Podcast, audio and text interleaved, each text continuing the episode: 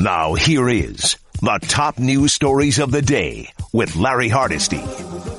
So it's still unclear whether baseball will be played this year as the coronavirus related challenges continue to be considered by the commissioner Rob Manfred. To better understand the scope of the virus though, Major League Baseball is engaging in a study conducted by Stanford University, USC and the Sports Medicine, Sports Medicine Research and Testing Laboratory. 27 out of 30 clubs, including the Mets and Yankees, have agreed to participate in a massive study that tests up to 10,000 people for the coronavirus antibodies. Employees from each team, as well as players, front office staff, concession workers, and others, will act as the experiment's subjects. Hmm. Dr. Fauci, Dr. Anthony Fauci, the top infectious disease expert on the White House co- co- coronavirus task force, says maybe we could have baseball soon. There's a way of doing that. Nobody comes to the stadium. Put them in big hotels, you know, wherever you want to play. Keep them very well surveilled, namely a, a, surveillance, but have them tested like every week and make sure they don't wind up infecting each other or their family and just let them play the season out. I mean, people say, well, you know, you, you, you can't play without spectators. Well, I think you probably get enough buy-in from people who are dying to see a baseball game, particularly me. I'm living in Washington. We have the world champion Washington Nationals. you know, I want to see them play again. Now that was uh, Dr. Fauci said in a Good Luck America interview on Snapchat. Now, Gordon, think about this. This afternoon, LA Mayor Eric Garcetti said coronavirus will likely hold sporting events with crowds until 2021. Wow. Yeah, I mean, I know that that uh, that's been kind of floating out there, and you know, you see sometimes these these blurbs or these little headlines, and you go to my, you oh my god, right? Yep. At this point, I don't see how anybody can really give you a prediction about what's going to be taking place in a month. Never mind in 2021. So that's the way I'm kind of looking at it. Maybe I'm I'm, I'm naive. Maybe I'm just you know burying my head in the sand let's get life a little bit back to normal right now. Right? Let, let, let's try to get the numbers down a little bit, right? Let's, let's see if we can actually get the, the flattening the curve that everybody's talking about. And let's worry about 2021 you know, not in 2021, but a little bit further down. Yes, we need some long term thinking, but I think at first we should be more focused on short term results. The long term thinking we need right now, Gordon, is next week. exactly. I mean, think about how much changes in a week, right? That's right. That's the long term thinking we need. Switching to the NBA, David Blatt is going to be looking for other work. European coaching legend David Blatt won't be retained in the new Knick president Leon Rose administration, according to NBA sources. Blatt, you remember, led the Cavaliers to the NBA Finals in 2015, was brought in as a consultant on December 18th by former Knicks president Steve Mills. Blatt and Mills were Princeton teammates in the 70s. Both of them are out. Oh, by the way, Knick fans, you can bid to witness draft day decisions as part of the all-in challenge to raise money for coronavirus relief. Bidding for the Knicks package starts at $10,000. The winner also play a horse, that's H-O-R-S-E game with Allan Houston and John Starks. You get to tour MSG with the rookies the day after the draft. Please, if you win, do us a favor and uh, help them out so they can pick the right person this time. Sticking with basketball, Gordon, we've been talking about Shaquille O'Neal and Kobe Bryant against Michael Jordan and Scottie Pippen.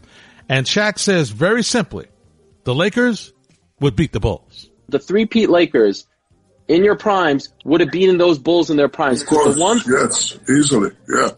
Why? Because I, I would have killed Luke Longley, Bill Wenning, Cartwright, yeah. So the factor is me and my free throw shooting. So Okay, another question is our Lakers in their prime and Chicago in their prime. Who is Phil Jackson with? Is he with us or is uh, he with them? I think he's with them because he was with them first. Ah, uh, so he would have tried the Hack-a-Shaq, then he would. So the I, I still would average my 28, 29, but the key would have been the free throws. So, you know, with me, it's always 50-50, so hopefully I would have been on. If I'd been on, we win. If I'd been off, we lose. But you know, I love having these conversations. They would have did this, we would have did that, but I, I can strictly say I think we would have beat them. Uh, he'd have been off and they would have lost. Even right Shaq himself is saying it would come down to his free throws. Yep. So that means no, they That's lose. not exactly a, a, a huge vote of confidence. no, it isn't. It is not. It is not. Switching to football, Joe Judge of the Giants had a conference call and says he had a very specific person to help him out with the draft prospects. Check who this is. I'm not looking to make this a vacation for anybody. We've got a lot of serious work to get done, but it is still our house. And like everyone else in America is finding out, you know, everyone's working with their family, always present, and that's uh, that's pretty true for us. I got a golden retriever sits on a couch next to me for about 15 hours a day. So, you know, right now she could probably tell you more about who we're going to take in the first round than anybody else. Joe Judge and his dog Gordon are helping to decide who the Giants will take in the draft. It's probably better than Gettleman. Louis Riddick was on with Carlin, and he's Carlin asked him about, well, now that McCaffrey got dough, what you going to do with Saquon? It's been proven that you can. It's in the back of your head. It's been proven that you can find maybe not equal production, uh, you know, for a much cheaper price, whether it be in the veteran free agent market or via the draft. But you can find close to the same type of production. Something that will still allow you to win football games at the highest level, a la the Kansas City Chiefs and the runners up in the Super Bowl this year, the San Francisco 49ers, who took a, a much more value oriented approach to that position. So, in order for me to really invest in terms of a huge market leading, market setting second contract for a running back, it would have to be a very unique circumstance with a very unique player. Look, Saquon's a very unique player. I don't know if the circumstance is quite the same right now. Absolutely love Saquon Barkley. I was not someone who was getting down on Dave Gettleman for taking him. I think he's a generational player. He's shown that he can make generational plays, and he's an A plus young man. But I, I would have, a, I would really have to feel compelled that this is a unique situation in order to invest that kind of money in a running back. All right, so compare him: McCaffrey, Saquon, Doe. Go. Christian McCaffrey is easily our most valuable asset and our best player on this football team, who kind of transcends your normal running back prototype. As far he's a guy who's a dual threat. He's the unquestioned leader on this football team. I want to invest in this guy going forward because we're building this thing from the ground up. Now, many people could say, well, Saquon has those same qualities, and maybe he does. Unless Saquon has one of these tremendous years where that he really is the one who is spearheading this team into the future, meaning he was the difference this year as far as taking this team from being someone, you know, a team that's been down in the dump, so to speak, and really kind of got them going. Unless he really does that, I would be reluctant to right now want to sign into a kind of the kind of contract that Christian is getting. You know, that's interesting, Gordon, and I'll say this.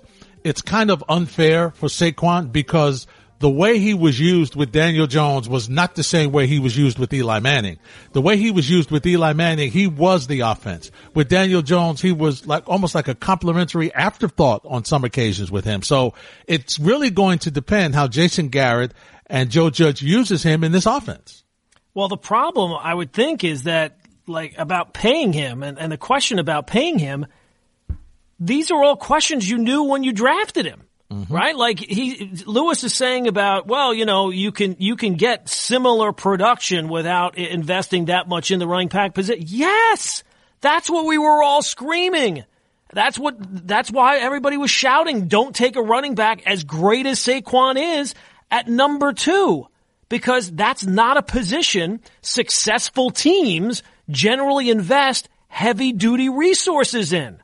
So unfortunately for the Giants, the question of whether or not to pay Saquon Barkley kind of has to be answered at this point because you drafted Saquon Barkley. Mm-hmm. If you weren't going to pay him, then why the hell did you draft him?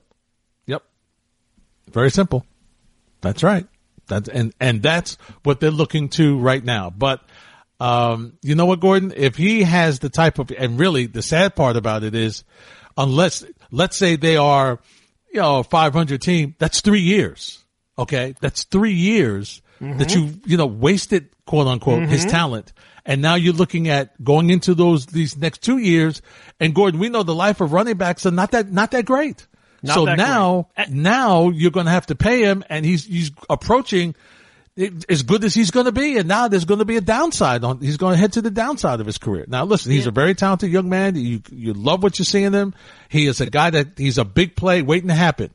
But you know, at the running back position, you know, you can find other guys who can do maybe not as great. I'm not saying as great, but you can find other guys that you could have drafted lower, Gordon, that would do Right. a similar type of performance and you don't have to pay him that Of much. Of course. We see it every single year. And another term that we got to get rid of is this generational running back. Yeah. If there's a generational running back every other year in the draft, then newsflash, it's not a generational anything. Yep. You know, Patrick Mahomes looks like he might be a generational quarterback. We'll see. That's a, that that's a question. Generational run. Every single. It wasn't that long ago. I heard Todd Gurley was a generational running back. Yeah. That was a, that was a short shelf life. Yep. Yep. See, th- th- there's other running backs you think of when you think of generational running backs. You know, we are very quick to put labels on folks now, Gordon. Let, let's let them play a couple of years, you know, so we can Mhm. see how good they are because what makes a generational anything is the longevity right. and, it's their not a production. position that leads to being a generational. Exactly. Exactly. It's it's longevity and production over the over a certain amount of years. That's what makes you generational. You're listening to the ESPN New York Tonight podcast with Larry Hardesty on 98.7 ESPN.